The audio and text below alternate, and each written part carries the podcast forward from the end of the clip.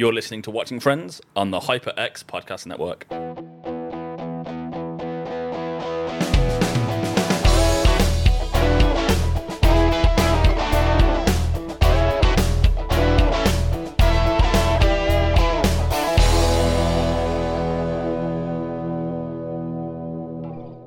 Welcome back to Watching Friends. We've returned with season 3, episode 11, the one where Chandler can't remember which sister. Hi, I'm Ryan, and it sounds like Mark something wants to have some sex. And I'm not that Mark. I'm a different Mark. And those are some huge breasts you have. uh, yeah, I did notice in the notes that you spelt my name the same way as they uh, spell his. I did, just to, you know, just to make sure if he's Yeah. ever read that you're not some kind of sex pest, it's okay, not a C. Yeah, yeah. Uh, yeah, I think we could replace Mark's name with any guy's name and uh, probably be fairly accurate with that. Yeah, pretty much like just people. Like Yeah, people want the sex. yeah. Just like- yes, yes, we do. Yeah. Um, well, I mean, I was very excited to get this episode. Um, I often talk about how when I'm looking for episodes and see which ones you get to do, which ones I get to lead, and you seem to win more often than not. At the moment. But I got this one. I was like, yes, classic. Yeah, we, we haven't had uh, Ross and Rachel in trouble relationship episode for a little while. Yeah. Uh, it's, it's been pretty boring on, on that front for them too. So nice to have some spice come back in. Yeah, there's some plain sailing, and you know, about time we had some stormy waters. Yep. Um, we start with the gang at Monica's, minus Chandler. Um, and Joey is demonstrating a card trick. Monica draws a card and shows the rest of the gang. She passes it back to Joey, and he clearly looks at it. The gang notice, but they decide not to mention it. Which is weird. Sometimes Joey's dumb, and the gang call him on it or mock him a little bit, but in a friendly way. And sometimes he's dumb and does stupid things, and they just, they just let it ride as if he's a child. Yeah, well, they he does say, "Look, look, I'll, I'll show you guys," and like does it slowly, and then does it in super slow mo. I love the he does this like kind of he pulls a face like this like kind of nod and the smile and almost like a wink, like mm, yeah, yeah, yeah, you got it, guys, like sort of thing. I love I love when he like does that anytime he's proud of himself, and it, but he does it in slow motion for this. Is like, oh yeah, when I did it, I was like, yeah, that's what's doing it. like, look, I'll slow this down. Like you wouldn't understand the concept through words. I have to demonstrate it again. But yeah, it's great. But I do like how the gang humour him occasionally. Well, it's like uh, I was, you know, last year I was on a on a trip and uh, the waiter was like doing tricks for like the the kids that are in the restaurant stuff like that.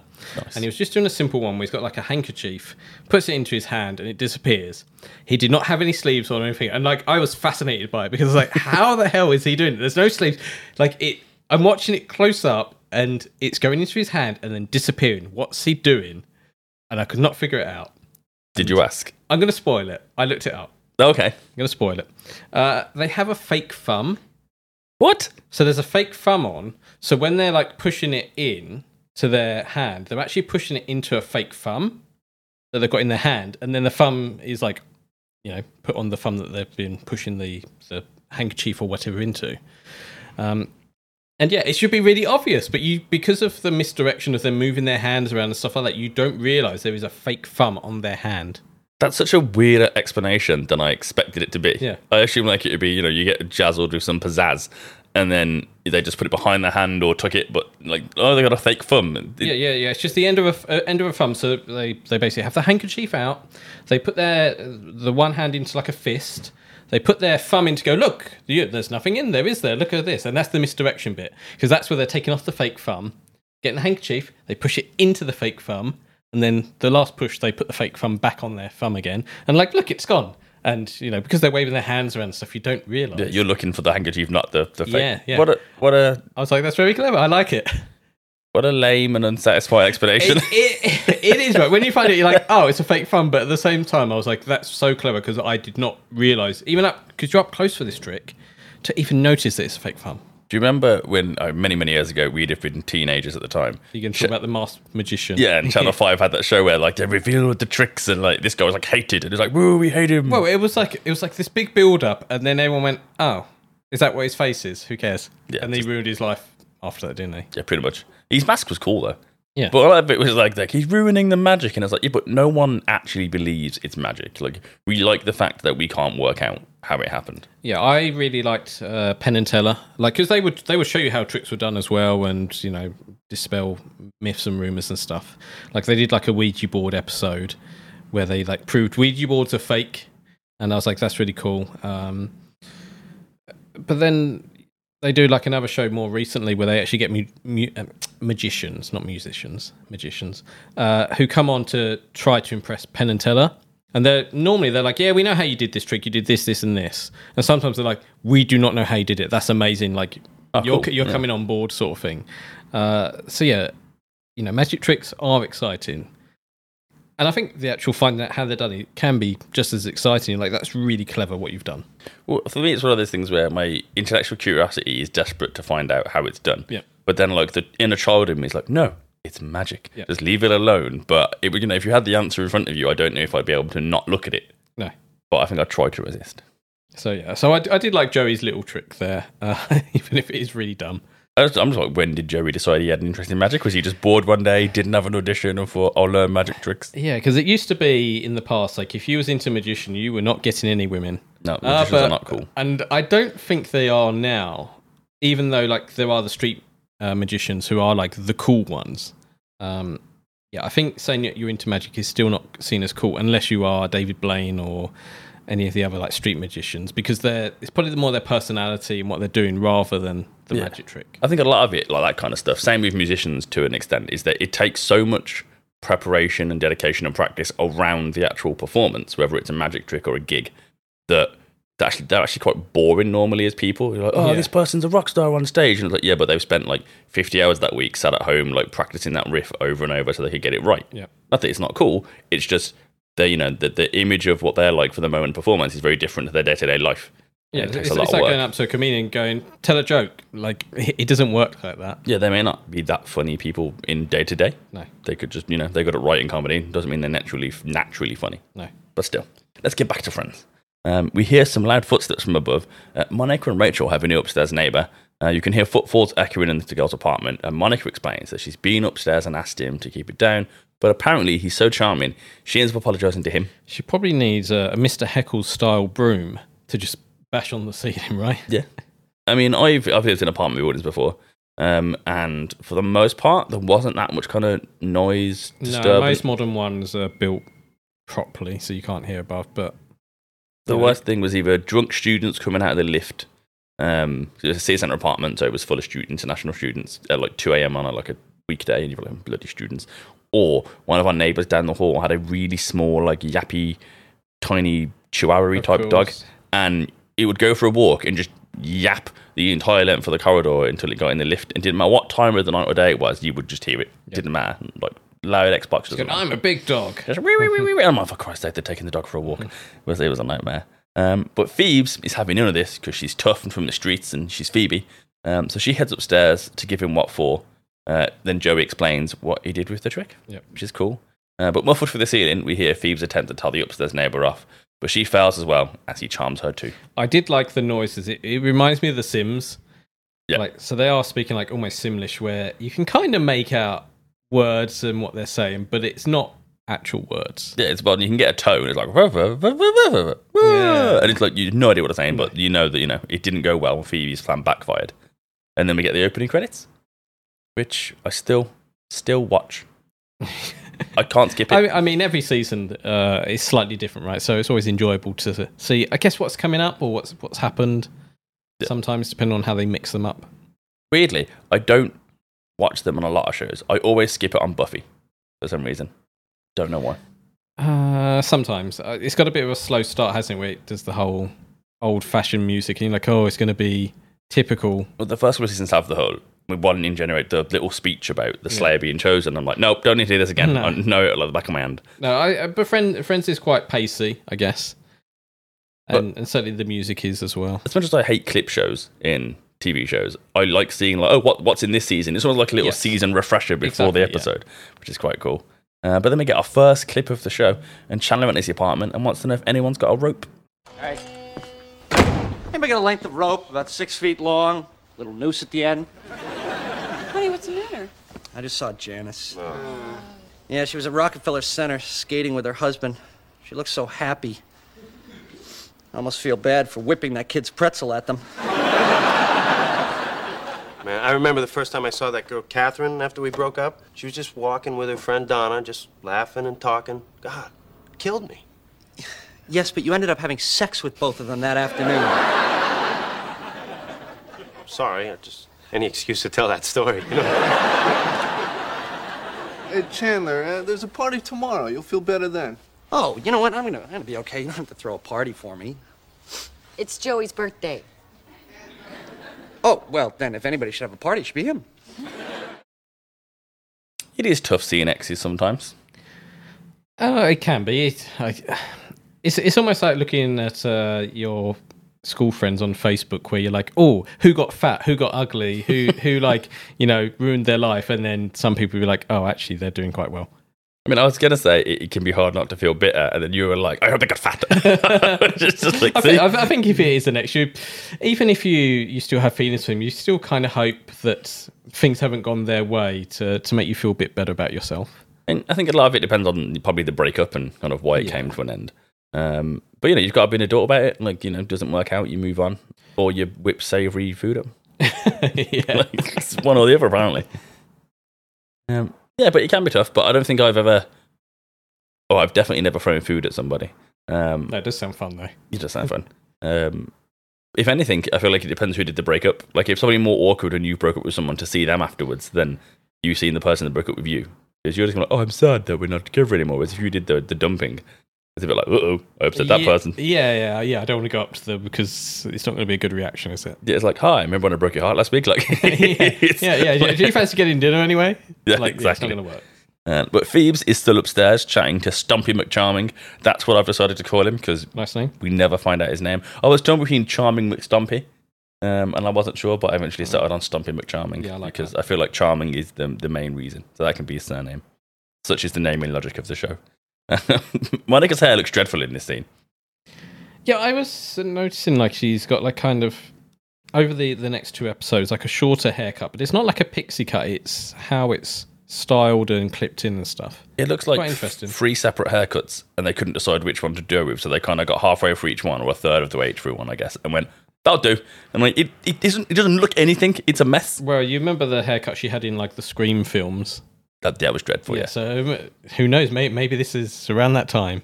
yeah. I just, it just took me out of the show for a moment. I was like, at one point, when she, when she turns to Chandler to remind him it's Joey's birthday, my brain just went, "What the hell's on her head?" just like really absurd. Uh, but we leave this and join Rachel at her new job. Remember that one she took to stop making coffee, Mark? Yes. Well, she's making coffee. yes. we, we- well, we saw that at the end of the uh, the last episode, right? We did. Uh, but I guess that's her job now. Is just making coffee for other people. just in a different room for different people. Um, but it's okay. Her boss has noticed that she wants to work closer to the fashion industry, and he's got a task for her that fits the bill. And it's uh, detangling an entire closet full of coat this hangers. is this is low key very funny because it's just a complete mess of tangled up metal hangers. But clearly, you know, it would have been easy just to put them on the floor or hang them all up or whatever. But the way it's designed, you can clearly be like someone's opened the door and just thrown it in, and it's just created this almost like art art piece. yeah. I feel like you couldn't do that accidentally. No. Like someone at the set department had to spend like well, no, you, can- you can do doing it properly. You, you had to do it accidentally, right? Yeah, like it's just intense. Um, but what's the most mind-numbing task you've ever had to do at a job, Mark? Uh, there's probably quite a few. Be honest, like I have had to make tea for people. Uh, pro tip: if someone ever asks you at a job, like a boss asks you to make them tea, do it badly. You won't be asked ever again. I may have told this story before, but I'll tell it again. Um, I was late for nearly every single shift when I worked for a game retailer in the UK. But I like tea and make a lot of tea. So every time I was late for a shift, I would just head in, dodge the boss, go upstairs, put the kettle on, make her a cup of tea, and then bring it downstairs and go, cup of tea, boss. And she'd be like, oh, thanks, Ryan. Yeah, carry on, you know, enjoy the day. And I must have got away with this for about 18 months constantly. And then someone else was late and got a beast in. And I, I was also late because we'd got to work at the same time. I had made tea.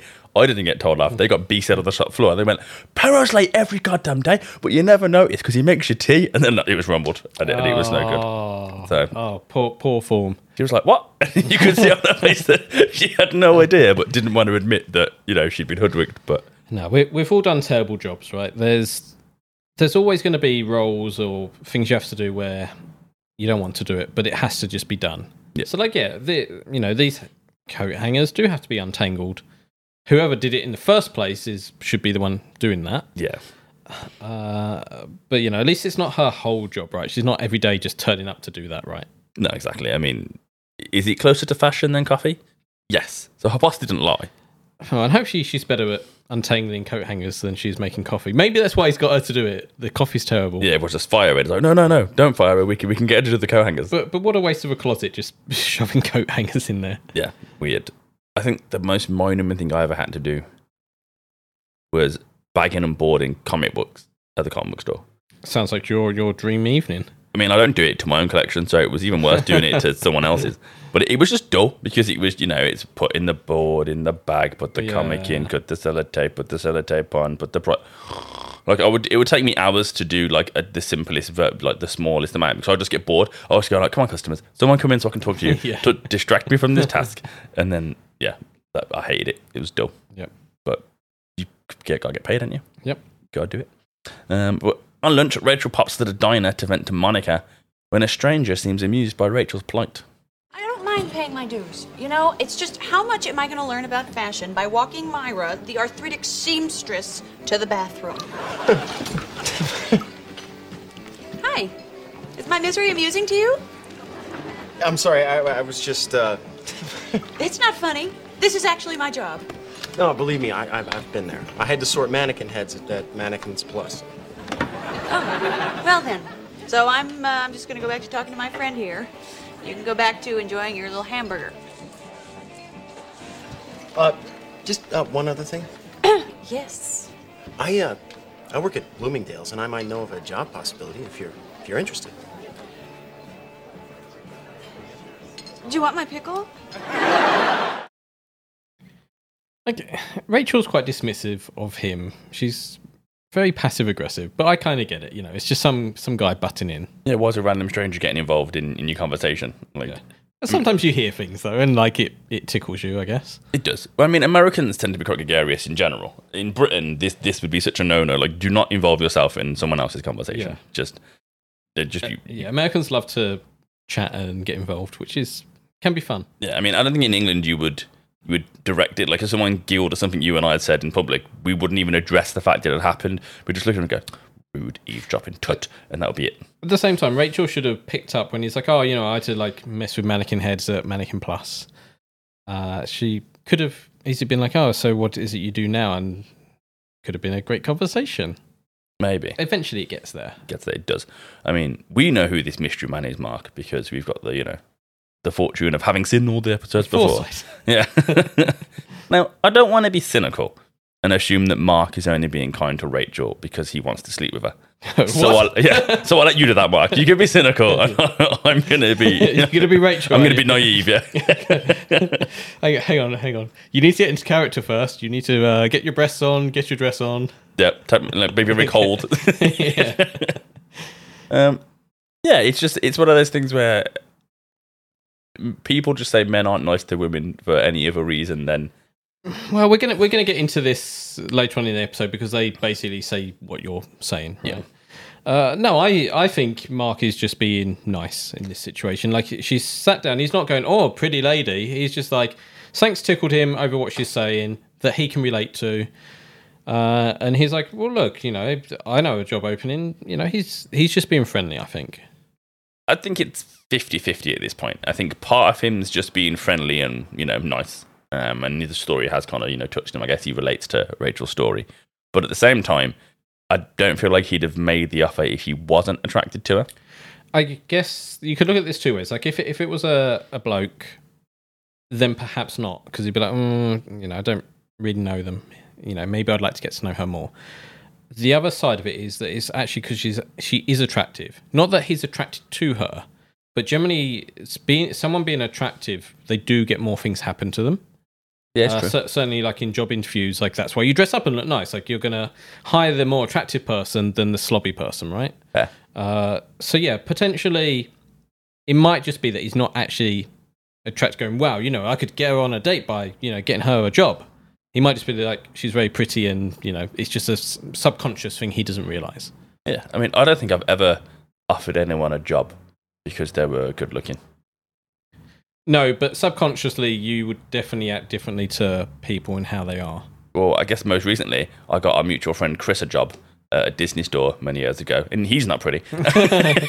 But you also uh, got him the job because you had like a shared interest where you just clicked, right? yeah, we just it's I guess if we're going to take the non-cynical stance, we had a we had a conversation about a shared interest at work, and I was like, oh, you should come work here because you'd be great. Yeah. he did. End of story.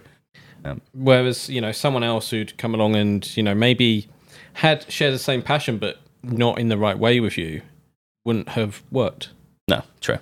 Um, and recently, I referred a friend of the show, Jess, to the same company I work at, and that doesn't count because I used to fancy her, and now I don't. So, so I guess yeah, that I'm I, I can be safe in my uh, naive land. I, I don't think he's done this to to get a date. It's a long-winded way to do it. We also find out he's already dating someone anyway. I do. I, I do think he's just probably trying to be nice, probably backpedaling a little bit from her passive aggressiveness of like, oh, try and be nice to her because she's been quite aggressive. And also, it might just be that because she's quite attractive, subconsciously he's been more helpful. It is quite sad as society that we, we just kind of look at it and go, oh, it's sexually motivated. Because it, Yeah. it would be nice to live in a world where we just assume positive intent and everyone's just being kind. Because it, you know, it's nice to be mm. kind, as you know, I sound like a preschool teacher, but it is. Certainly, I've had that where people are like, oh, you know, why are you holding doors open for people? And it's like, because I'm being nice. Like, I don't want the door to slam in their face.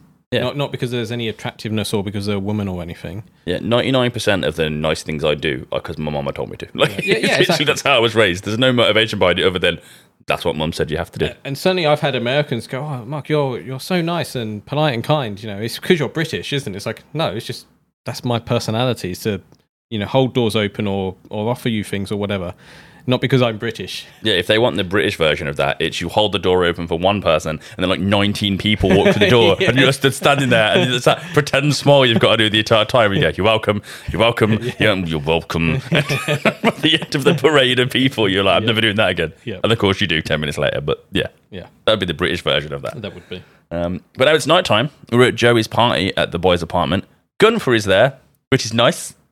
It's always nice to see Gunther It out and about. It is. You know, you forget he's got a lower body sometimes, because but he does. he's enjoying the party. Uh, Chandler has been drowning his sorrows in Jello shots all evening, and now he's drunk. I really wanted to clip this, Mark, because I love drunk Chandler. Yep. But it would roll into the next clip, making it about four minutes long. So we just have to remember how funny drunk Chandler is for now. Yeah, you, I kind of was thinking at this point, how much of this is acting, how much of it is a little bit of truth? Because this is a round about the time where Matthew Perry is starting to potentially get his his drug addiction issues and stuff like that. Um, he acts it very well because acting drunk is actually a really difficult thing to do. Mhm. Uh, he he does a good job. So I was like, maybe they've given him, you know, a little bit of something to to help spice him up a bit. Uh, well, I mean, not that I want Matthew Perry to have addiction issues or substance use issues, but if even he did, I hope he was as a fun drunk as Chandler is, because you know some people get emotional drunks and some people are aggressive drunks. Chandler is like a chipper drunk. They're the best kind of drunk. Because there's the whole story of uh, Kelsey Grammer in Frasier, where they'd be like, before, like you said, roll on set, like he was out of his mind, he was like drunk, he was all sorts of things, and then you'd be like action, and all of a sudden he's, he becomes Mr. Charm in Frasier, and you're like, I wonder how much of like him drinking kind of like affected his performance in, in a positive way of like being Mr. Charm in Frasier. Yeah, fair. Um, yeah, it's, it's it is quite interesting because he, he does act it very well. Um, I did like the way that, that Joey says like you know they're, they're pure vodka, and I'm like, can Jello shots be pure vodka? Because surely there's got to be other stuff mixed in. well, in. there's got to be some Jello in Yeah, there. yeah, yeah, yeah, yeah. I assume he meant he didn't water down the, you know, he didn't Yeah, make the. Jello normally and then add vodka to it. He just made it all using vodka. Don't know if that would work. I don't Yeah, know yeah, if alcohol thinking sets yeah. in the same way. That's what I was thinking. I mean, we'll have to try and make some Jello shots, Mark. Special bonus podcast. yeah, we'll do a Patreon episode where it's just us taking Jello shots after every clip. yeah, sounds good. Uh, but then Rachel joins the party and she's got some news for Ross. Most unbelievable thing happened to me today. Hi. Hi. So I'm having lunch at Monica's, and this guy starts talking to me, and it turns out he works for a buyer at Bloomingdale's, and there happens to be an opening in his department. So I gave him my phone number, and he's going to call me this weekend to see if he can get me an interview. I know. What? So this guy's helping you for no apparent reason? and he's uh, he's a total stranger? yeah, his name is um Mark something. Huh. Sounds like Mark something wants to have some sex. What? I'm, I'm just saying. I mean, why else would he just, you know, swoop in out of nowhere for no reason? To be nice? Hey, Joey, uh, are men ever nice to strange women for no reason? No, only for sex. Thank you. so did you uh, did you tell Mark something about me? I didn't have to because I was wearing my I Heart Ross sandwich board and ringing my bell.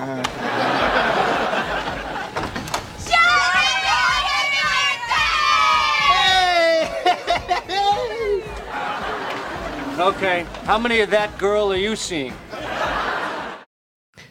So this going to be My joke. My joke. it's the bit where uh, Ross says to to Joey, you know, do do strange men often help like women out of like kindness? He's like, no, only for sex. Like, I, I- just his tone of voice. I love it when it's like serious Joey. He's like, he does it when he's acting sometimes. Where it's like, I'm heroic Joey, Yeah. and and I really love that. That's like such a great line, great moment. Yeah, it's just like so confidently delivered, like, Yeah. no, just for sex. Like, I'm an expert on this. I'm to tell you with zero doubt in my mind. It's Yeah. just about the yeah, sex. Yeah, doesn't even think about it, right? Uh, ignoring everything we've we've said previously, like there probably is some truth to this. Like, do strange men uh, offer help to women for any other reason? And you know, I like to think that lots of people do it because they're they're kind, right? It, it depends. Uh, at the same time, I think there's probably a lot of truth in what they're saying. Like, yeah, men and probably women as well do do things for sex. I think you kind of hit the nail on the head when you said it's probably like a subconscious thing of like, there's an attraction there, but it's not overt. And that's ultimately why he's offered the help. Yeah. Um, I don't think he's looked at it and calculated like attractive lady, work in proximity, get sex. No, Like- yeah, it's like, like you know, if you see uh, a you know a woman with a suitcase struggling on the stairs, you're like, hey, I'm going to help you, and that's not you thinking, hey, this could be a great way to get her into my bedroom later on, is it? Yeah, exactly. It's you, it's you doing out the kindness of your heart. If it was a man struggling though, you probably would just be like, no, I'm not going to, and it and it probably isn't that you're not thinking about not sleeping with him. It's probably I don't want to like demasculate him or anything, you know, because he's a man. I don't want to be like, hey, hi there. Uh, do you need some help from me? Because probably not going to get the same response. I mean, I would offer help. I think either way, um, but I guess yeah, if they want it, they want. I mean, I guess you're more likely, I guess stereotypically, that if you offer a woman help with the same situation, she's more likely to say yes than a man would because of Yes. stupid male pride. Or no, I will struggle. Yes, like you know when the cliche of men taking the shopping in from the car, like we will do all of the bags in one go, no matter how difficult of a struggle it is, because we're not taking more than one one trip. Whereas you know women are sensible and we might go, no, I'll take half the bags now and half the bags in a minute. Um, but is Ross correct in this instance? I'm gonna say yes. But is Ross also being an insecure and erotic idiot? Also yes. Yeah, like you know, he might be doing it to be nice, and I think ultimately he probably is. But I think Ross is also potentially right as well. Like, there's always suspicion. Like, why does? I guess the suspicion is why is someone you don't know doing something to help you? Like, what are they getting out of it? Uh, whether it is a man helping a woman or a woman helping a man, whatever. Like, what's the angle of help? And sometimes the angle could be actually, you know, the help they're offering doesn't change anything for them really anyway. It's like it's it, you know, it, it's not taking them out of their their way that far. Yeah. They're not like throwing themselves on a puddle so they can someone can walk over it. No, exactly. Like, and in this situation, all he's done is gone. Hey, there's a job opening. Uh, do you want me to pass your CV on? Cool. I'm doing something, and people do like to help as well. Yeah. Uh, certainly, like you know, people in any situation, if they can help and feel like they've done good, that's like a positivity thing just for them. Yeah, if people feel like they've been a, they've helped someone and you know made a positive impact, Yeah. that will increase their mood all day. Yes. If you do a nice thing in the morning and feel someone's grateful for it, you're like, oh, I'm really nice and cool. I did a good Yeah. thing all day long. Um, but I find this as an odd one though in terms of Ross because I don't bring up my partner. I don't bring up to people when I've just met them unless it's somehow relevant to the conversation. Um, so, so you've never been up to him and gone, uh, sorry, I've got a girlfriend? yeah, you know what I mean. like, like No. I, I, I, you know, we've all seen the meme of, you know, probably women doing this, where they're like, "Sorry, I've got a boyfriend." Whenever someone wants to talk to them, Yeah, it's like you're actually uh, your laces untied. Yeah, yeah, yeah. like I often hit in on you. exactly. Like, don't Uh, flatter her much. but yeah, you you generally don't. It, it's not part of the conversation, is it? No, and I think the situation's a tad too early in my book for Ross to be acting this way. Yeah, exactly. Like, I get it. You know, strangers offered him, offered her help. and yes, there might be ulterior motives there, but at this point, he hasn't really done that much. He's just gone, you know, same way Joe, Joey did it for Rachel. He was like, "Hey, my dad's, uh, you know, doing a job somewhere, and there's a job opening. Do you want me to get it for you?" No one accused Joey of trying to sleep with Rachel. Yeah, and if anyone was going to be sexually motivated, it would be Joey. yes, yeah, definitely. Um, yeah, it, it's a tough one. Um, I I kind of get it, and we'll go more into that in a little bit. But uh, it's time for an advert break so we can escape a little bit of Ross's neuroticism.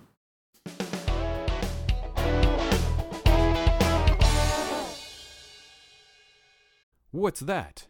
Majestically cresting the horizon as it makes its way into port. Why, it's the brand new HyperX Armada monitors, mounts, and arms.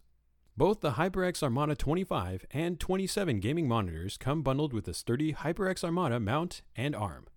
If you need every split second of advantage when gaming, the Full HD Armada 25 and its 240Hz refresh rate are for you. If you like to soak in the graphical majesty of your gaming, you'll be eyeing the Quad HD Armada 27 with an 165Hz refresh rate. Set sail for HyperX.com or Amazon.com to start making your display Armada. Previously on Chat of the Wild. Did anyone kid all the bugs for Agatha? No, I meant to, and I even had a bug that I like could have given back to her, and I forgot. That bug is Well, gone. don't go in there if if you do and then not give it to her. I know. She can smell it on you. She knows. I know you have I know you're holding out on me. I can smell it. Did anyone get all the Um, Poes? No. No, God, no. Chat of the Wild, breaking down Zelda and Zelda like games, one dungeon at a time. Wednesdays on the HyperX Podcast Network. Hello, fans. As part of the HyperX Podcast Network, we're letting you know that this year's HyperX's 20th birthday. To celebrate, they're offering some great deals on their award winning gaming gear. If you're in the market for a new headset, a new microphone, blue light blocking eyewear, or any number of other high quality HyperX products, head on over to hyperx20.com to check out all the birthday deals. Once again, check out HyperX's 20th birthday sale over at HyperX. That's 20.com. world with too many comic book podcasts and not enough deep dives into your favorite superheroes. One podcast stands as a shining beacon in a world of pain and darkness. Yeah, yeah, darkness.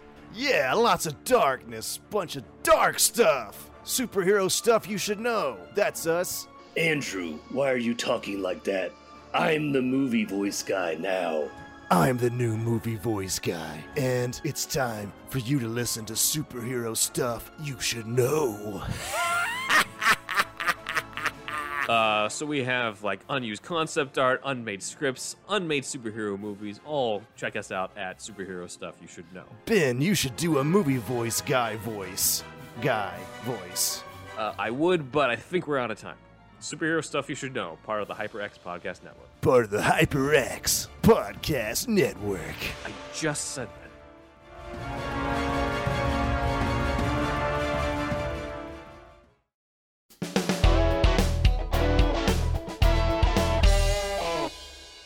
Welcome back. Um, so at the end of that clip, we heard Joey's gaggle of sisters arrive, and they all pretty much look the same, as Yep. Drunk Chandler noticed. Uh, and now the name of the episode suddenly makes sense. It does. It. I have a, a feeling that this casting call would have been fantastic, and it's just like we need to find a, as many vaguely Italian American Jersey Brooklyn as Uh, women yes. that we can. Just to, it just must have been great. Like I imagine they had so much fun on set. They basically went, we need Janice, but more of her. Yeah, we, we need a Janice type Yeah. multiple times. Um, I we mentioned later on, but I love at the start. This and they all enter the apartment, and one of Joey's sisters called Cookie starts chatting to Phoebe about what drink she's making, and she's like, "Oh, I made myself one of those after I shot my husband." And Phoebe's like, oh, "I don't know how to talk to you," Yeah. and I always find that really weird because I'm like, I, I like that phrase because there has been many times, uh, especially with what I do for work, where I, you know, I go to like fan conventions and you meet all sorts of people, and there are people I'm like, I don't know how to respond to that, and I just love the way she just comes out of it, like, yeah, uh, you've said something. Like, how do you respond to something like that? I mean, most people I assume would be like, uh, and stutter and walk away. But I feel like Phoebe's quirky enough word to me that should really be a conversation starter for Phoebe. Uh, She's not a violent or aggressive person. No, but like, where does she begin? Like, you know, is she in, interested, intrigued, or is she scared? Like, we've we've all met people where you're like, oh, I like talking to them, but they are intense and scary, and I don't know how they're reacting to me. That's fair. So I get it. Maybe because I'm super open as a person, so I kind of relate to Cookie, uh, Joey's sister in this regard. Do you? Shooting people. Not shooting people, but like I would just like I'll start conversations with people like Ben and her about all sorts of stuff. Yeah. Um, like Jess came into work the other week, and one of my colleagues was like helped helped out, and then they caught me like the back of the store, and we're like, Ryan, is that your sister? And I was like, no, that's the lesbian.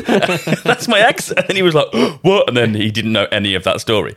But he was like, he really flustered. And I was like, are you okay? And he's like, yeah, sorry. It was just a really weird way for you to phrase it. Like, Yeah. I didn't know any of the context of this story at all. And suddenly you've just like hit me with two big pieces of information and I don't know how to respond. And I was like, okay, so I get it. Like, sometimes I, I don't realize the impact what I'm saying is going to have on someone and just say it. And they're like, um. But yeah, so I really, you have a conversation. Why'd you shoot your husband? That'd be my first question. Yeah, but you don't know if you want to ask someone. It's like you know going up to a mob boss and like asking about his business, sort of thing. Like she she's just told that she shot her husband. Like maybe you don't want to go down that route because it could go a, a dodgy way. Hey, she brought it up. Like, Yeah, don't guess start a so, conversation you don't want to have because I'm going to have questions. Like we're, we're definitely going to talk about this later on because Gina is also there. She is, but she's not Gina from Joey. She's not. No. Uh, we'll get into that a little bit later on in the episode. Well, I mean, it's a tenuous link, but I like that you've just brought up the mafia and then mentioned Joey Gina, who was, of course, in The Sopranos. Yeah. Like, it all comes full circle. It does. Um, but a trio of Tribbiani sisters are chatting to Chandler. What you doing? I'm checking my ex-girlfriend off my speed dialer. Aww. No, no, no, no, it's a good thing. Why must we dial so speedily anyway? Why must we rush through life? Why can't we savor the precious moments? Those are some huge breasts you have. Hi. Hi. Yeah. So, um, I, I heard about this uh, Mark guy that uh, Rachel met today. Oh, yeah. Isn't that great? Oh yeah. So, uh, yeah, pretty, pretty good. He sounds like a nice, good guy. Oh, he is, and he is so dreamy. I mean, you know what? When he left, I actually used the phrase humana, humana, humana. That's excellent. Well, I couldn't leave drunk Chandler out forever. We had to get some of him in Yeah, there. definitely. but he's a very, you know, say what he's thinking drunk, which I like. Yeah, definitely. Like, there's some huge breasts you have. Just, I've never been quite that drunk, but yeah. You've, you've definitely fought it, right? Yeah, I've never said it. like, I've probably actually been much drunker than that, but at least it's I not think been it was, probably, appropriate. it was probably obvious from the way you were looking. Yeah, I think I would assume I'm quite subtle as a person. Yeah, using your peripherals. um, but damn it, Ross. In theory, I can see where Ross is coming from. He's finally with the girl of his dreams after all these years of longing, thinking it would never happen. It has. And especially given the Carol history, he's obviously going to have some insecurity. But just trust Rachel. Like, if you do have the wig, at least talk to her about it. Yeah, like we already know Ross is very neurotic about things, and it's coming out massively here. But I, I feel like everyone has been in this situation where you do feel just insecure for different reasons, and Ross has never been, you know, the the Joey type. No, you know, he's all, he's only ever been with like Carol before, um, and you know he's he's always longed for Rachel and there's always been like a better guy there for Rachel and certainly in the build up to this relationship there's always been a Paolo or a Paolo or whatever else right Yeah. Or a cat or there's always something in the way I mean, in as much as my life seems to like to parallel Ross, um, I, I get it. Like I, I, you know, I mean, not to the insane extent that that Ross did, but obviously after Jess and I broke up, and I, I would date people, and it was it never really felt serious. I was never really, you know, I was like, so I didn't have this issue, and I was like, ah, no, fair enough. And then I started dating someone I did suddenly care about, and then suddenly realized, hang on, these these feelings are feelings, feelings.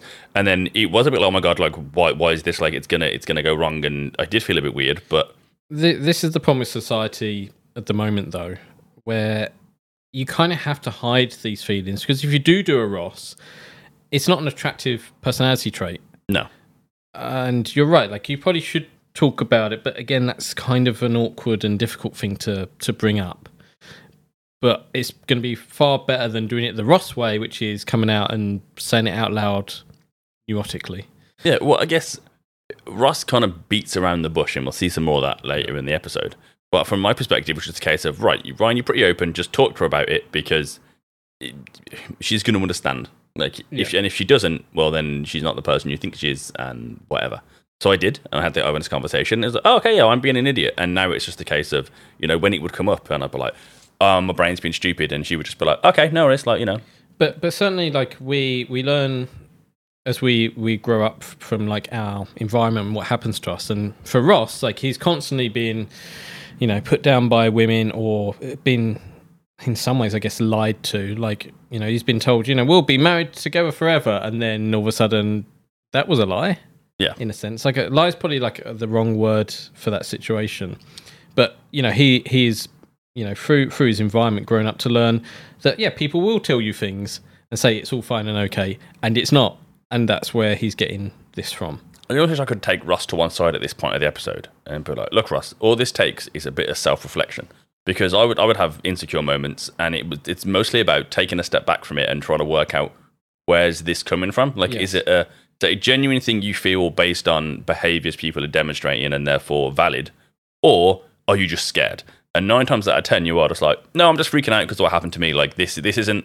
Because people are like, "Oh, do you not trust me, or do you not trust her? Did you not trust Rachel?" And it's like, well that's what you need to work out. Do you not trust the person, or are you just scared? Yeah, ba- based on previous experiences, he doesn't trust anyone. Yeah. Not particularly Rachel, and I think that's the key difference. I don't necessarily it's not that he doesn't trust her because you can, like I said, it depends where the thoughts are coming from. Yeah. Like if it's a if it's an kind of emotional slash intellectual thing of she's going to hurt me in some way, that's all fear because it's not based on anything. It's Yeah. just an arbitrary fear that you're having based on your past.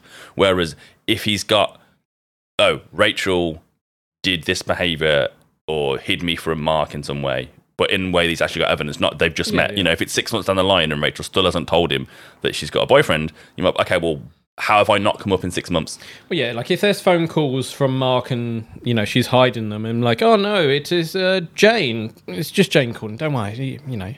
And he finds out it's Mark. Then yeah, there's Yeah, because if there's to to me, if there's behavior that would affect your trust, that then it's a trust issue. Yes. If it's just you being scared because you've been screwed over in the past, I don't think that's the case of you not trusting them. It's just you're just frightened, and when Yeah. people are scared, they do dumb stuff like Ross being an idiot now. Yep. Uh, but it's the next morning, and speaking of Ross being an idiot, he's still going on about Mark over breakfast at Monica's. Um, Rachel makes a joke about having to take showers with Mark, and it's funny, but you can see that it hits Ross right in the feels. I mean, it's it's tougher. Like she she's obviously deflecting with humour, a bit like Chandler, I guess. But when someone's upset, they don't see the funny side of, of stuff like that. So yeah, I can see why it, it hits him that way. I mean, I understand that Rachel's annoyed, but at the same time, if Rachel just went, "Look, Ross, I love you. I, I'm not attracted to Mark, or Mark's attractive, but I want to be with you," or just something, because she knows that Ross is being an insecure idiot. Yeah. So all she needs to really do is just gently reassure Ross that things are fine, and it will more than likely make Ross feel a million times better. I mean, we, we've all seen the meme out there where it's like, you know, the the guy that um, you should be afraid of or something. The guy you're not supposed to worry about. Yeah, yeah, So like Ross is in that situation right now, uh, but she's not said, "Oh, don't worry about him. We're just good friends." Like, there's nothing there. Yeah, no, no, nothing's happened. Um, but David Schwimmer in this scene is amazing because his little hurt face mixed with knowing he asked for it is just perfect. There's like he can't retort because he knows he's in the in the wrong, but he just looks so effectively hurt. And I, I just if I could have a GIF on a T-shirt, that's what I'd have. Just this little face because just it's almost like I need that GIF in my life. Okay, I, just think, I think we need to make it possible for you. It's great. I love it. Um, it's perfect. But then Chandler joins the gang, and uh, he's a little bit worse for wear after all those Jello shots. Oh, oh. How you feeling? Well, my apartment isn't there anymore because I drank it.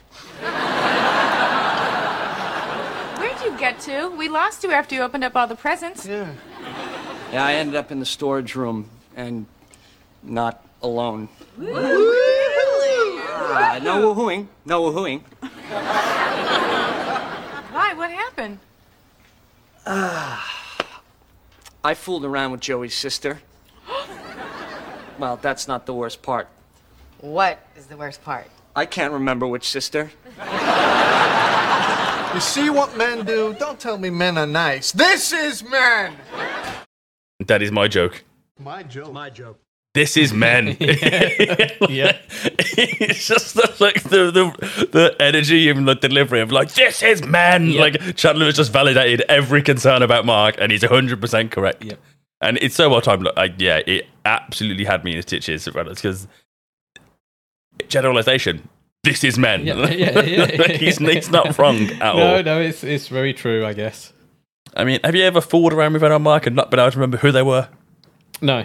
Me neither. No, like I've I've never I've never got that that drunk that don't remember someone. Um, certainly, you can be like you, you know you forget people's names over time, whatever. But no, like anyone I've been with know who they are. I've never been that drunk. Yeah, like I mean, I guess And I haven't been with seven very similar looking sisters either. No. I mean, we're nerds. so maybe the opportunity's not really arisen that often.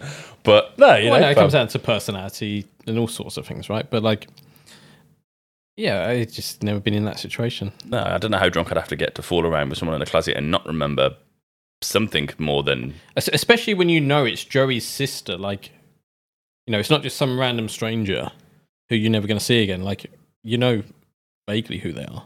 yeah. Like, surely, if okay, so the seven sisters. You may not be able to know which one it is, but surely you can knock a few out of the running. Oh, definitely. Uh, Yeah, it's not Cookie for a start. Yeah, you'd know. Uh, yeah, I feel like you could you could probably of elimination get it down to two or three. Because I noticed that, you know, jumping ahead a little bit, at the end of the episode where all the, the sisters are together, like looking at Chandler as he's got to figure out which one is which, uh, Anne Marie is dressed very differently to any of the others. She is. yeah. And I think that is for the audience to remember who she is because you see it for split seconds. Yeah, I think it's costume department at its finest. Yes. Like they're all, even though they're all dressed very similarly, they all have enough of their own personality. Like Cookie went to the party, looks nothing like the other sisters, like outfit wise. Um, yeah, and then Mary Angela looks very. She's almost kind of the most innocently dressed and Yes. like softest there, and it, just to make us be like, oh look what a terrible thing Chandler has done because you know Yeah. you got to play up to the feels. Um, but the gang are warning Chandler that Joey's going to kill him. Um, turns out he also kissed Monica and got overly friendly with Rachel, Phoebes, and Ross. This is a very drunk Chandler. it, it is. You know, I do like the way kind of Monica just passes it off, you know, quite easily. They're like, yeah, you uh, you kissed me. It wasn't like you kissed me, Chandler. Like I'm upset. It was just you. This is a thing you did, and I'm just gonna try and ignore it. yeah, it's it, it, I guess it's all based on the, the level of relationship you've got with the person. Yeah. Because if we were just out and about and someone randomly kissed a random stranger, that's entirely unacceptable. And technically, kissing someone without any form of consent is unacceptable as well. But if I got blind drunk and kissed a friend, You just yeah, you just write it off as yeah, they're drunk. They didn't mean it in that way. They're just been like, get off my face, Ryan. Yeah, yeah, yeah, exactly right. but look, but I mean, I guess it helps that my friends aren't as attractive as the cast of friends, so it's No. probably less of an issue. oh, you're ugly. I can't kiss you. I'm drunk. Like I'm not that drunk, Mark. Come No. back in four points. Yeah. Um, but Joey arrives and he wants to talk to Chandler. Can I talk to you for a second? Hey, Joey. Come on.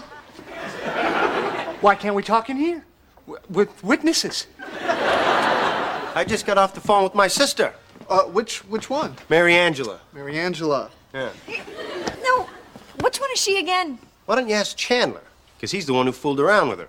She told me you said you could really fall for her. Now, is that true? Or are you just getting over Janice by groping my sister? It's got to be the first one. Really? That's great. You and my sister sitting in a tree. yep, I'm in a tree. Well, that wasn't the reaction from Joey we were probably expecting. No, I really like the the start of this. Where it's like, I need to talk to you. And like, oh no, this is serious. Yeah. But I think it's moments like this that remind us why the Friends fan base love Joey so much and constantly and consistently give him the title of the best of the Friends. Yep. Because it's such a. It's perfectly Joey. Like he's looking out for his sister, but he's also not open enough to his friends to be like, this could be something awesome and amazing. Whereas I don't know, I'd have the same reaction. I was I was going to ask you, like, if one of your friends was you know, fooling around with one of your sisters, would you be like, "Hey, that's great. You know, you two be together and it's happy." Like, I kind of feel you wouldn't want your friends and family to mix that way because it's an awkward dynamic potentially. I mean, growing up, one of my mates had a big crush on my sister, um, but it was they were so incompatible that it wasn't even remotely conceivable as an idea. Yeah. So it almost very quickly became a joke. Um, you know, like they come around and be like, "Is your sister in?" And I'm like, "Shut up!" Like, 'cause it just it, it wasn't something I actually had to worry about. Yeah. Um, but I don't know what my action would be if if it did. Um, but yeah, my sister's not into nerds, so, so it's not something I have to worry about. But I, I'd like to think I'd handle it like Joey, but again, Joey comes in straight away. We always talk about communication when we're putting apart the comedy in Friends and how just talking about it would, you know, ruin the show but resolve the issue. And so immediately what Joey does here, he's like, right, this has gone on. I want to address it directly. And depending on what you tell me, depends on how we're going to go. And he's like, oh, look at Joey being mature and sensible Yeah. and a well rounded person. Like, bravo, Joey. Yeah, definitely. Rachel comes home, um, but Mark hasn't called. Uh, Phoebes and Stumpy McCharmin have got back from their date. How do we know this, Mark? Because uh, they're being a, a little bit vocal. You can hear them through the floor. Yep. Uh, they can hear everything, everything, and it's gross. And the girls run out of the apartment. Have you ever been in that situation? No, I don't think so. If I do, I Good, don't. good, good, good for you. I don't. Do you mean people hearing me or me hearing them? You hearing them? No. Good for you. I, mean, it would be awkward and uncomfortable. Like, like it sounds it sounds funny at first, doesn't it? Where you're like, oh, you know, we can have a laugh at them, or you know, we can bang on the door or whatever. But like, actually, like, oh no, actually, it's kind of gross. I, I did have a gathering at my house once um, when I was a teenager, and a friend of mine and his girlfriend, I think she was a girl he was with, I don't know if they were together, disappeared uh, to my bedroom all of a sudden, and I was like, mm like no, None- no, none of my comic no, books. No. well, being, totally honest, my main thought was someone else isn't having sex in my bed before I have. and I was like, what am I going to? So I just marched upstairs, knocked the door and opened it, and they were making out on my bed. And I was like, you spill any semen on them sheets and you're washing them. And I just deliberately ruined the mood. Um, and my friend was absolutely furious at me the next day. He was so angry. And I was like, I, I think that is a great way to uh, to stop that. yeah, I was like, I don't care. Like, I didn't even apologize. I'm like, nope, you were, you didn't ask. Like, at no point did you say, like, Ryan, can I take her upstairs? You disappeared Yeah. into my bedroom in my family home. Even ignoring any of what they were potentially going to do. Like, imagine if I was like, hey, I'm just going to go into your room and just be in here and, you know, eat food. Like, it's, it's just weird. Like, you, it's inappropriate. There's certain rooms in the house where, you know, you don't go into unless invited into. Yeah, it's just it's just disrespectful. Yeah. Um, I did once. Um, how to phrase this on a podcast? That's PG rated. Yeah. I once kissed a girl on a friend's sofa. Right. Um, and she was furious, and she had every single right to to be so. I am, but then I didn't try and defend myself. I just apologized. Well, that, that, that's like public displays of affection again, isn't it? Where, you know, potentially there's a time and a place for it. And if you're in on someone's sofa in the middle of the room, like, where can they go well, I mean, to, to avoid it? I was trying to be delicate. Was- Yes, I know, I know. but yeah, she was very upset that it had happened on her sofa, and I don't blame her because you know that's the living room where she sits after work and wants to relax and doesn't want to think, oh, Ryan's butt was on sofa. yeah, you know, it's it's the same way. It's almost a, you know another analogy is like smokers, isn't it? You know, you you don't get up on the table in a bar and start peeing everywhere like when smokers are just at the the bar with you smoking. Yeah. Do you like there, there's a time and a place for for certain things. Uh, and yeah, it's it's, it's awkward. Yeah, Even though it sounds like it could be funny, like it sounds funny at first, but then the more it goes on, the more you don't want to hear it. Exactly. I would definitely leave the apartment in in the girl's case. Especially because you can't really be mad at them because they're not in your house. No. They're upstairs and it's just you, you happen to be able to overhear. I don't, I don't know what's worse is hearing that or being like in a hotel and hearing just like loud music come on at 2 a.m. because you know what's happening, even though all you can hear is the music. A party? No. No. You don't know what's happening in there, You you do. If music just suddenly comes on at 2 a.m. loudly, you know what's happening. But uh, now I feel bad. I've never put music on in a hotel at 2 a.m. when that's been happening. I'm just, I'm normally I'm surprised that's happening, and I'm like, we're not doing anything that could stop this. and 20 seconds later, yeah, then the music goes on. Yeah. um, Yeah, it's yeah. I would definitely leave the apartment too. Uh, we then find Ross reading a breakup note that Chandler has written for Mary Angela. Uh, shouts at him and tells him he needs to do it in person, which is entirely true. It's cowardly to ditch someone over text or a note. Mm, yeah, I get it. At the same time, sometimes writing stuff down is better for you. I mean, I'm all fine with you, you know, writing down what you want to say to, you know, formulate your words, but you should still deliver the news verbally, face to face. Perhaps it depends how people are going to react. Like we just discussed in a previous episode of like you know dumping someone at a restaurant or whatever for for safety reasons. Sometimes it's just better to have your thoughts written down there so they can be read uh, without being interrupted or things, you know, the conversation changing off the key points sort of thing. Uh, I I get again. I don't think it's cowardly to do. Uh, talking to someone probably is the better way to do it, but I totally understand why writing stuff down and giving it to them that way to let them digest it and stuff might be the preferred way. But would you ask a girl out by passing her a note? I'm not 12. Yeah, exactly. So, like, to me, it's the So, same but that's principle. yeah, no, I don't think it is. I, I think breaking up with someone is far more complicated than asking someone out. Like you go, do you want to go out with me? Yes or no? Like that's that's the thing. Breaking up with them, you've got to explain why uh, you feel that way, um, and they're obviously not going to agree with that.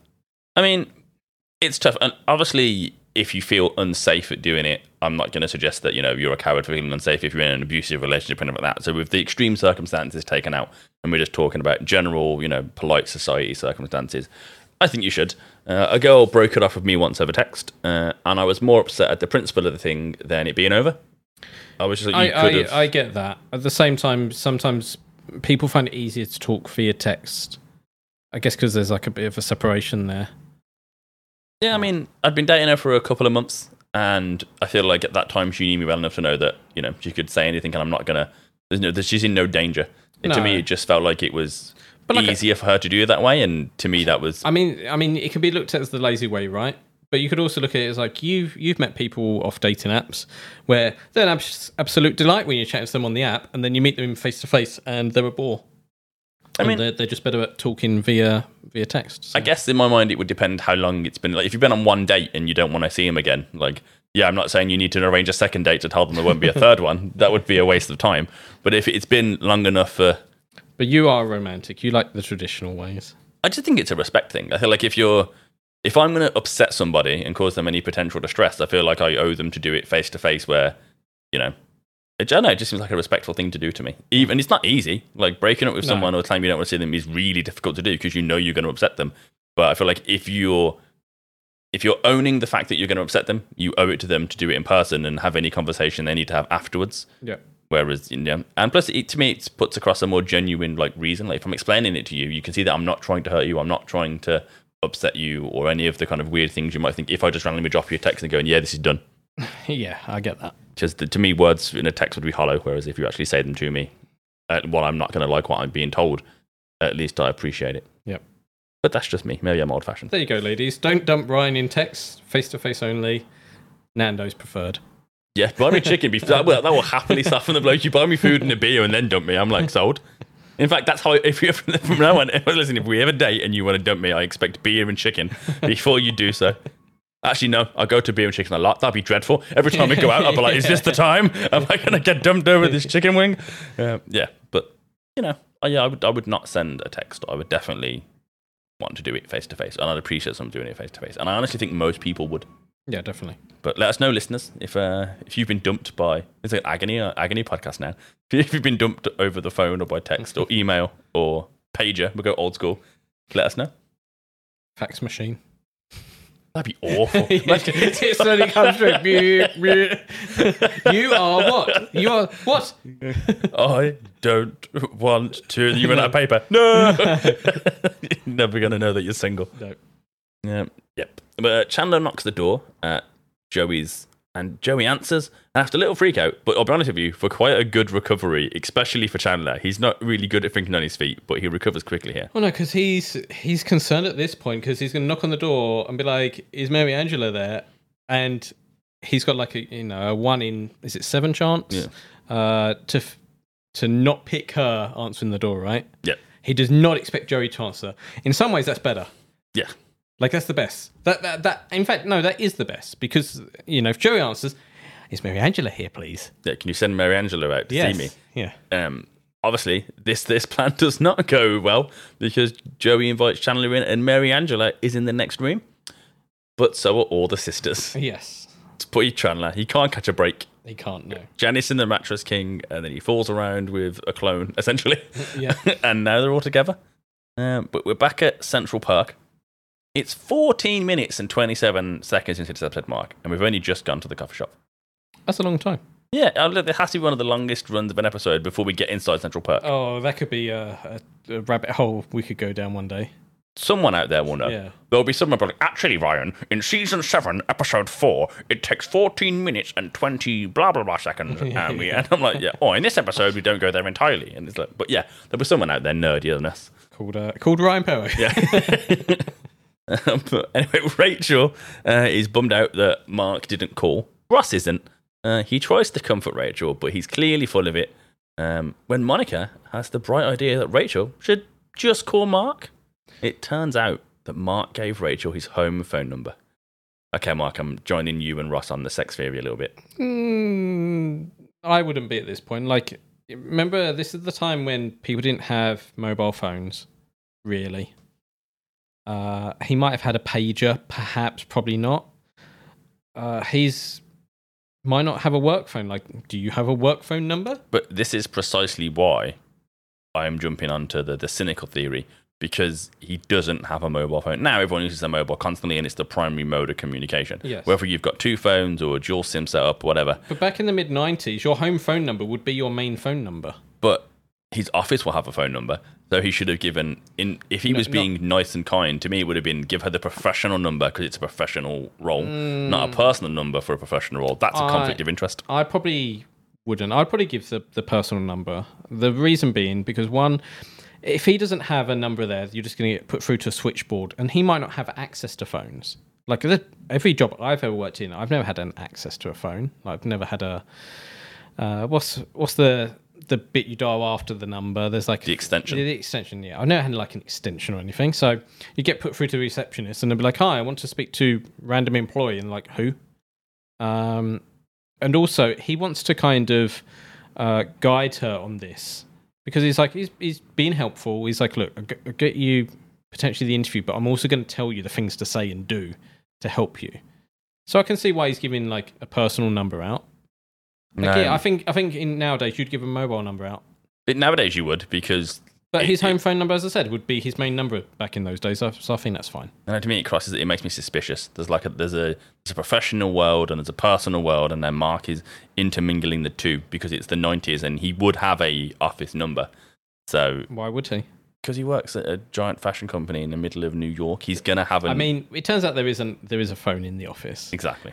But that's just you assuming. Like you're just assuming that because he works somewhere, he has a number. Like he might not. It's a giant company, but it, he definitely has a number. Like the odds of him not having an extension at his desk in a giant off fashion company in the middle of New York. Like if he didn't, that company's not staying around for long. Yeah, well, I, I don't, I don't know. But it makes me suspicious. So I'm kind, I'm kind of with Ross now. To be fair. Um, well, you do relate to Ross a lot. And yeah, I guess, unfortunately. Why couldn't I be a Joey? Um, but Rachel picks up the phone. Mark was busy being adorable, helping his niece with her homework. yeah, Ross doesn't believe this either. No, he doesn't. Um, I do. Yeah, it's, it's you know people, you know he's offered to help. You know he's not sitting by the phone waiting to call her, is he? He's like, oh, you know, I'll, I'll do it at some point. He's like, oh, I forgot your number. I was going to go back to the office, which is always weird. They do this a lot in Friends, where they just go back to the office random times to fix things. I wouldn't go back to work after I left. I'll wait till the morning. Yeah, I'm like, I'm done. Mainly because it'd probably be shut. Uh, but yeah, like he's you know he's just doing something. He forgot the number. He was going to go and get it later. Probably on his way back home. Yeah, done. Fine. But uh, Rachel got the interview. The girls are excited. Ross isn't. No. That enthusiasm died pretty quick. Well, blame Monica for that one, right? Yep. Um, Rachel leaves all excited, and Ross now shouts at Monica as she completely schools him on his nonsense. I mean, fair, he had it coming. I mean, given how close these two are, though, I mean, you know, Monica and Ross, you'd think that he would have explained himself. Uh, but then I figured maybe Ross hasn't realized his own subconscious fears. I mean, uh, we're going Roger again, but like maybe kind of he hasn't had that self reflection yet, and he needs Monica schooling him to, Yeah, to Mo- think about Monica it. knows what's going on. Yeah. Um, but back at Joey's, and it's family meal time, and Chandler is still trying to work out which sister he kissed. Um, Joey's grandma interrupts a few attempts of Chandler's to directly engage Mary Angela in conversation. Um, when one of the sisters tells Chandler to excuse himself and meet her in the other room. Well, before we get to that clip, you got to love the bit where he's like, "Would you please just tell me the recipe for, for this food? It's so delicious." She's like, no, it comes to me to the grave, and it's like, Like, yeah, it is annoying when you you're asking someone and someone else interrupts for them, and you know, you're like, "No, I wanted to talk to them. That's the point of me bringing up their name." I really like the idea of family recipes. There's something quaint and charming about them. Well, before we get into, I guess, the rest of this, the whole family is a bit odd. So, like, yeah, the, the family recipe stuff is quite nice and everything, and all having a meal together. Joey doesn't kind of, in some ways, he does fit in with the sisters, in some ways, he doesn't. It's just a weird family because, you know, there's eight of them. Okay, that's weird to start with. Yeah. Uh, there's seven, like, sisters and, and one boy. Weird dynamic. But yeah, it doesn't feel like that Joey's part of this family, especially as they all dress the same. Yeah, I guess. And they don't feel like a Joey. Like Joey, when you see him with his like mum and his dad, that makes sense. But then you see like all the sisters, and you're like, I can't see how this family works. I didn't really go that deep on it, to be Yeah, fair. But they- now I think about it, I kind of get what you mean. There's a different dynamic between Joey and the girls. All seem like they'd be one big group.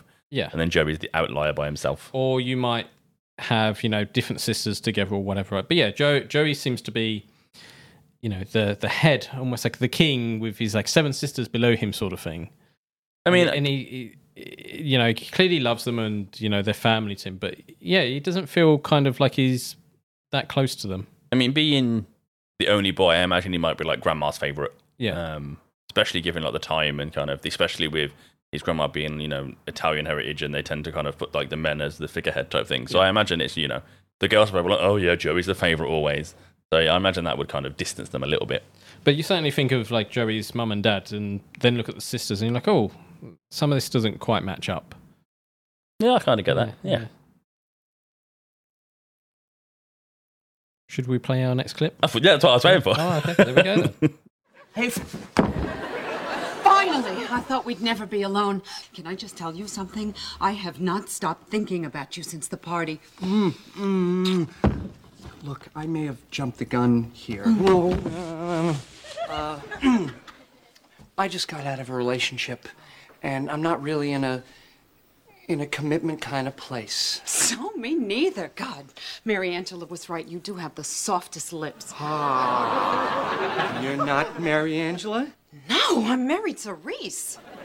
This is so bad. If, if you're not Mary Angela, then uh, then who is? I am. Oh, it's so bad. Joey! No, Joey! No, Joey! No, Joey! Joey! What's going on? You're it. Now run and hide. It's no big deal. Chandler was just kissing me because he thought I was Mary Angela. What? How could you do that? How could you think she was Mary Angela? I wasn't sure which one Mary Angela was. Look, I'm sorry, okay? I was really drunk, and you guys all look really similar. I say punch him, Joey. Yeah. Yeah. Kick him. Well, you know what? We should all calm down because, you know, your brother's not gonna punch me. Oh, yeah? Well, that is usually what I would do, but I just never thought you'd be on the receiving end of it. How could you do this? Joey, if you want to punch me, go ahead. I deserve it. But I just want you to know that I would never soberly hurt you or your family. You're my best friend. And I would never do anything like this ever again. So what? I say punch him. No, no, I'm not gonna punch Chandler. I'll do it. No, you won't. Hey, Look, he knows he did a terrible thing, and I believe him. He's sorry. But you got one more apology to make, all right? You gotta apologize to Mary Angela. Okay, absolutely. All you got it.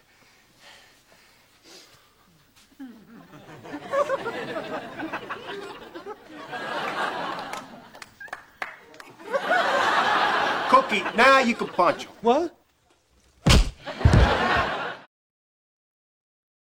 Cookie's got quite the arm. She does, yeah. Uh, you definitely wouldn't want to uh, mess with her, would you? No, I mean she did shoot her husband. Yes. yeah. Um, can we have more of her, please?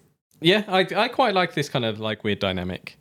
Uh, all the sisters are, are kind of like feisty. Yeah. Uh, it's quite it's kind of interesting, although perhaps giving them different names would have helped Chandler. Yeah, like Mary Angela Mary Therese. Also, why does no one seem to care that Mary Therese is kissing Chandler? Like, it's like she gets a free pass because Yeah. she's part of the family, and like, oh, it's okay for her to kiss Mary Angela's man. You know, I was going to say like you know, good good for Chandler getting with uh, a couple of different sisters, but yeah, there is clearly something weird going on there. Yeah. because they must be aware of what Chandler did. Like Joey must have said something um, of why Chandler is now joining them and stuff. And it's yeah, she's like, you know, I've been thinking about you the whole time. It's like, well, one, why didn't you do anything at the party? Yep. Two, why didn't you let him know afterwards? And three, you probably must know about your sister, and yet you're still doing this quite Well, publicly. She does because she says that Mary Angela was right about his lips. Yeah. Um, and it's like, okay, so you're just going to completely cross that line then? Well, even if she's like, oh look, I'm not interested in Chandler, it's probably still a little bit odd, maybe. Yeah, although you kind of get the sense that she is because of the conversation she had with Joey about Chandler saying he could fall for her. So Hmm. clearly Mary Angela's invested, and she's taken the time to talk to her sister Mary Therese about Chandler. So I feel Well, like no, he says that he could fall for her. yeah, but she's still told Mary Therese Oh, yeah, about yeah, yes. Ch- Chandler's Yeah. lips. So she's had a conversation with her sister about the man she kissed at a pie In a So- positive light, yeah? Yeah, Yeah, so I feel like there's some investment there, and Mary Therese is like, screw that, I'm going to kiss him as well. Yeah. Which is like, if anyone should be in trouble, it should be her. Yeah, like you know, he all he did was forget a name. Uh, he says he won't ever hurt the family again soberly, which I do quite like. Like being drunk is never an excuse for for anything. Um, but yeah, like you're right. Like they probably should have said to her, like, "What are you doing?" You're like, why were you? I mean, maybe that's a family conversation for afterwards. Yeah. Maybe Cookie punches their sister after this. And I, I do like the way Chandler is like he is afraid of Joey. He's like, "You're not gonna like hit me, are you?" Like he is concerned because he's like, "Yeah, Joey might punch me." Well, I mean, Joey's not a small guy, to be fair. No. Uh, but also, it's I think it's the justifiable reaction. Like, I fe- obviously, we don't condone violence, but at the same time, it's the '90s, and it's a brother defending his sisters.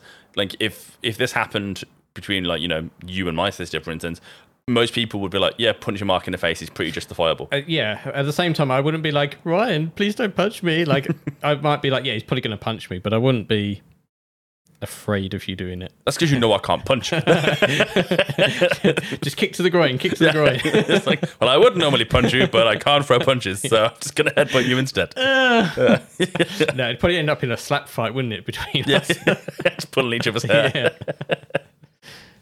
Uh, but yeah, so it. I just like how we get a great like fist to camera shot, and then nice, nice cartoony whack sound, and then Chandler's unconscious. Yeah, well deserved. Well, maybe, maybe not quite deserved. He was drunk. He, he didn't. He didn't do anything that bad. He forgot, and he tried to make amends. He tried to find out who she was, to see where that could go. Well, I guess in the, it's not really the right time. No, but I think he might. He might have changed his mind. I mean, now he's got a black eye, so he's not going to Yeah. have to worry about it too much. Debts are settled.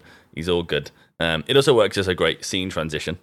Um, Rachel leaves her interview, and Ross is there waiting for her. Which He's got. A, he's got a flower. Yeah. This is really creepy and concerning, depending on which way you look at it. Like you, If, if she'd said, "Look, my interview's at twelve. I'll be out by one," I'd be like, "Cool. I'll meet you afterwards for lunch. See how you got on. Fine." Yeah, but she's clearly surprised to see him, so he's gone there off his own back. And to me, this is really, really toxic because Ross is now taking time out of his day to kind of pop over and you know make sure he's there so nothing happens. And there's being insecure and a bit worried, and then there's going this far.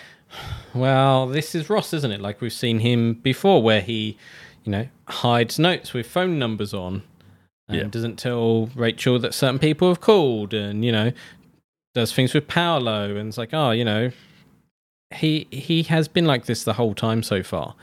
And you're right, it is toxic. It's it's very stalkerish and controlling. It is. Uh, and yeah, it could clearly snowball out of here where he's basically telling her who she can hang out with, where she can go. hmm Very So, controlling potentially.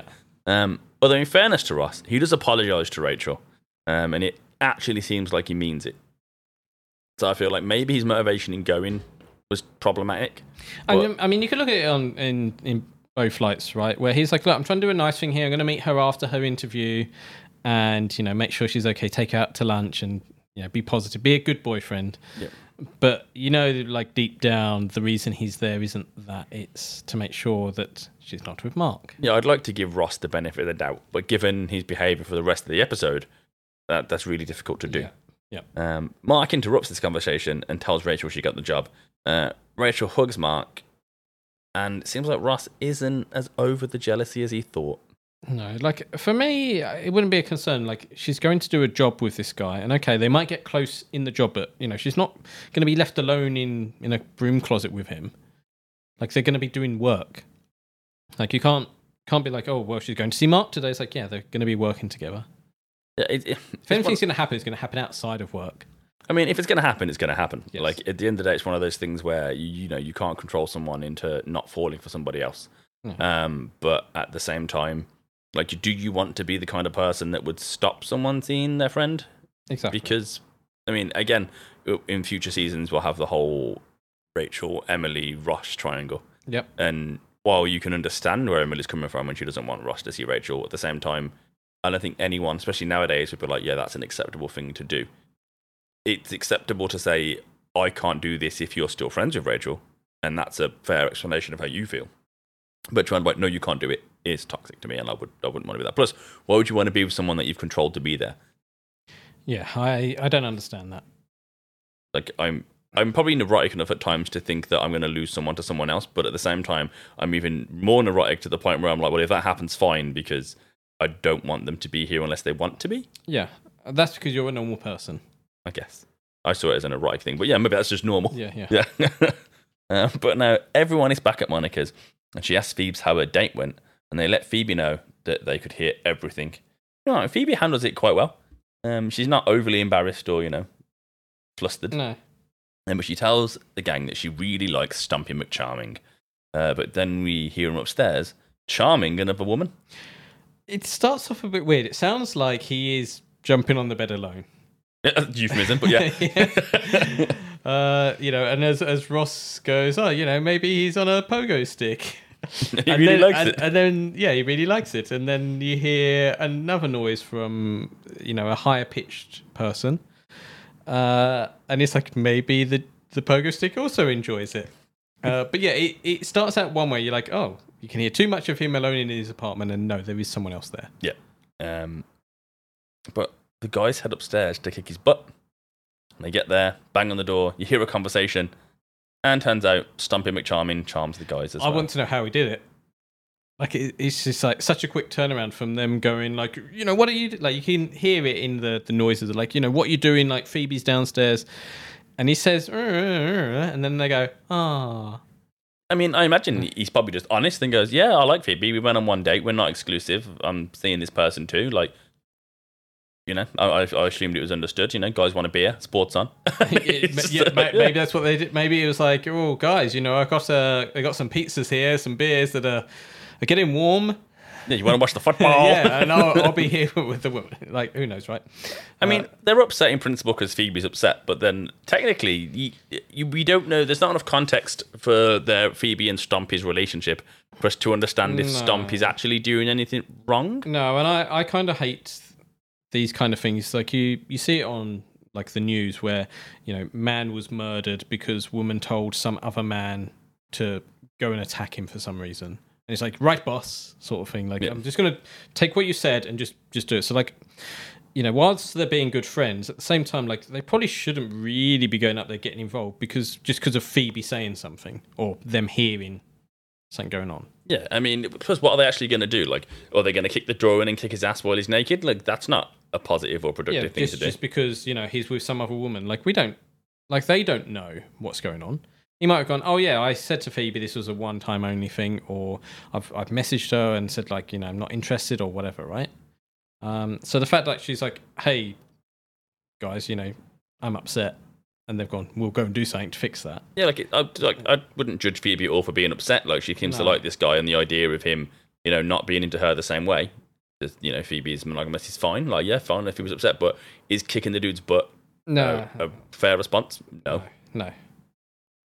And uh, that's the end of our episode. It's quite a good one. It's a very good one, isn't it? I mean, I would I would like to see more of all of Joey's sisters. To be fair, Yeah, we don't get enough. We get you know one or two later on, uh, but yeah, they could. This is the thing with with us going through friends like this, is that there's so much more they could have done, uh, especially in later seasons with with characters that come up just once. Yeah, you know, I'd like to have seen you know more of Doctor Green, more of Joey's sisters. Like there's so many different dynamics they could have done, uh, just to to spice things up later on Yeah. uh, which would have been interesting. So, yeah, it would have been nice to see, like, you know, Joey, you know, with his family a bit more, what he gets up to, like, how he interacts with them. Because he doesn't really ever talk about his sisters. No. And he's young enough where you'd be like, oh, he should be hanging out with them a bit more often, right? Yeah, I mean, you think like birthdays and stuff, you'd, you know, they'd pop Yeah. up more than. I mean, mostly most people don't hang out with their friends and their family at the same time when they're adults. Like, I Mm. wouldn't meet you guys for a meal and be like, "My nan's here." Um, that you know, there's just the different dynamics, I guess. But at the same time, you'd maybe assume that one of his sisters who are raw close to his age might be at Monica's. Just, Yeah. oh yeah, my sister's coming over. Or yeah, it's, it is weird that we don't see them more often. But if they don't suit the uh, purpose of the episode, we don't get to see them. No, we have we have some classic lines, and it's in some ways great to be back on the whole Rachel Ross Rocky relationship again. Uh, it it gets tiring when they're arguing, but when it's like this, it's it's entertaining, I guess. It is. I mean, I guess the thing that annoys me in this is that it's all it's all in theory at the moment in Ross's head. Um, so instead of it being like a oh it's an actual relationship concern, it's just Ross being Ross. Yeah, and I, I like, you know, he's concerned over Mark and you you know, you're like 50-50 on it. You're like, well, no, Ross, you shouldn't be concerned about Mark at all. He's just random bloke who just happened to help. But actually, maybe there is something there. Yeah, it, it may be a, a male pride thing, I don't know. But it's like, do you trust Rachel? Yes. But it's not necessarily about trusting Rachel. It's a respect thing of they're in a relationship and Mark disrespecting that. Yeah. That would annoy me as a person. Like if I was, you know, like I've, if someone was hitting on my girlfriend, I'd be like, I would expect you to, you know, put him in his place essentially Yeah. of like, well, I'm with Ryan, so this ain't happening, and then end of. But at this point, it doesn't seem like well, Rachel has had no need to tell Mark he needs to be in his place because he's not stepped out of it yet. No. So Ross is just, you know, overreacting too soon. And we do certainly get some great lines, especially about us men. Yeah. uh, you know, as, as relatable then as it is now. Yeah, true. Like, it's been what twenty odd years, and it's they're just like This this, is is, men. and it's like, yeah, we, we don't always, you know, we always fall short of our, our goals sometimes, I guess. Yeah, it's a, it's a good episode, and it's definitely one that I never tire of watching. No. Um, you know, if you're looking through the TV and Friends pops up, I'll watch any Yeah, episode. Ch- Chan- Chandler being drunk, you know, trying to figure out the sister thing. Like, I, I think that's probably like the classic episode. Same with like Frasier, where it's the kind of the misunderstanding and trying to figure out how to correct it, and they generally don't. Yeah, can't go wrong with a farce. Comedy gold. I guess that wraps us up for another week. It does. Well, that's goodbye from me. And it's goodbye from me as well.